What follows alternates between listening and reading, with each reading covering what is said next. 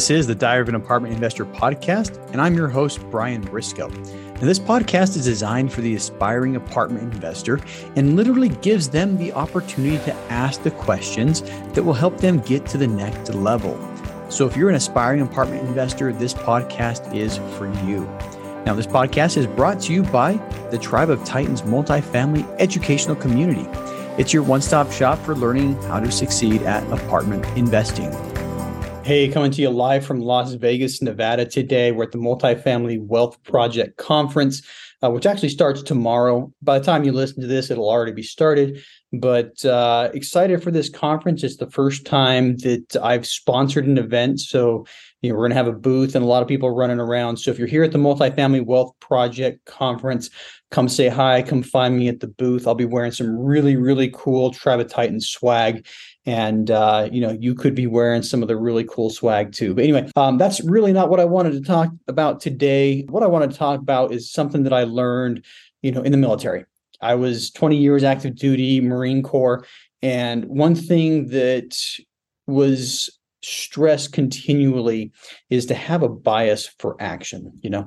Something i talk about a lot is trying to have your ducks in a row when you call brokers have your ducks in a row when you call you know be prepared for the conversations and everything you know? And so like when when you're talking with the broker ideally and this is the ideal ideally you have everything lined up okay? You know where your debt's coming from you know your, where your equity is coming from and you're confident that both of those are going to be there. You know what your deal size is your criteria everything else your team's assembled you know everything is in place all right if you call the broker you are a viable buyer and the broker is going to give you should give you time you know unless you're you know kind of a, a jerk or something but the broker should give you time all right and they should start sending you properties all right. So that that's the idea.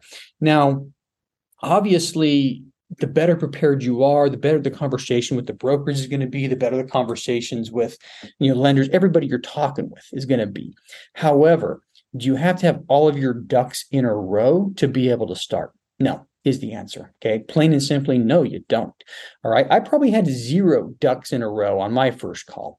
And, you know, I was, I was so naive naive with respect to the business that I didn't even know, you know, what game the the brokers were playing. You know, they were playing a game and I had no idea, right? So I think a little bit of preparation is good. You know, so if you're looking for deals, right, what you need to have done before you call the broker, I would say one thing, you know, have your deal criteria. That's it. Okay, have your deal criteria. Now, everything else is good to have. You know, if you have partners built up, if you've got, you know, investors lined up, if you've talked to brokers about equity sources and you know that you have the right people in place to qualify for the loan, you know, that's better. Every one of those ducks, you know, that you have lined up puts you in a much stronger position to start talking with the brokers. All right. And I'm just using the brokers as an example. I think this goes for everything. But the fact is, you're going to learn more by doing than you'll ever learn by trying to get those ducks in a row. Okay. And I think that's that's more important than the, than the preparation. Okay. So I, I would suggest, you know, having a couple ducks in a row and start making phone calls. Like I said, it's better if you have them all, but have a couple ducks in a row, start making the phone calls, start talking to brokers. Same thing applies to when you're talking to your, you know, friends and family about investing. You know, you don't have to have all the answers, just start talking to them about it. All right. And something you're going to realize is people are going to start asking you questions. And pay attention to what questions people ask especially the ones that frequently come up. You know so if somebody frequently asks if you get the same question from five different people you know in your 10 first 10 conversations adjust your pitch. Adjust your conversation a little bit to answer that question before they ask it you know so if they're asking hey how safe is this you know, if, if you get that question five times out of your first 10 conversations, now when you start talking to people, key in on that and say, hey, this is a completely safe investment. It's backed by real estate. Okay. And work that in. But end of the day, you know, when it comes down to being completely prepared or just jumping in and doing things, lean towards jumping in and doing things. Okay. Be as prepared as you as possible, but you know, at some point you just got to jump in with both feet.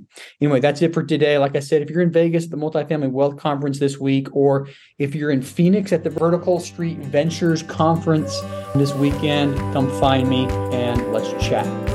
Thanks for listening to the Diary of an Apartment Investor podcast by the Tribe of Titans. If you're still listening, you obviously liked it, so go ahead and subscribe to the podcast, leave a five star rating and review if you haven't already, and then make sure to check out our YouTube channel, which incidentally has a ton of video content that you'll also enjoy and learn from.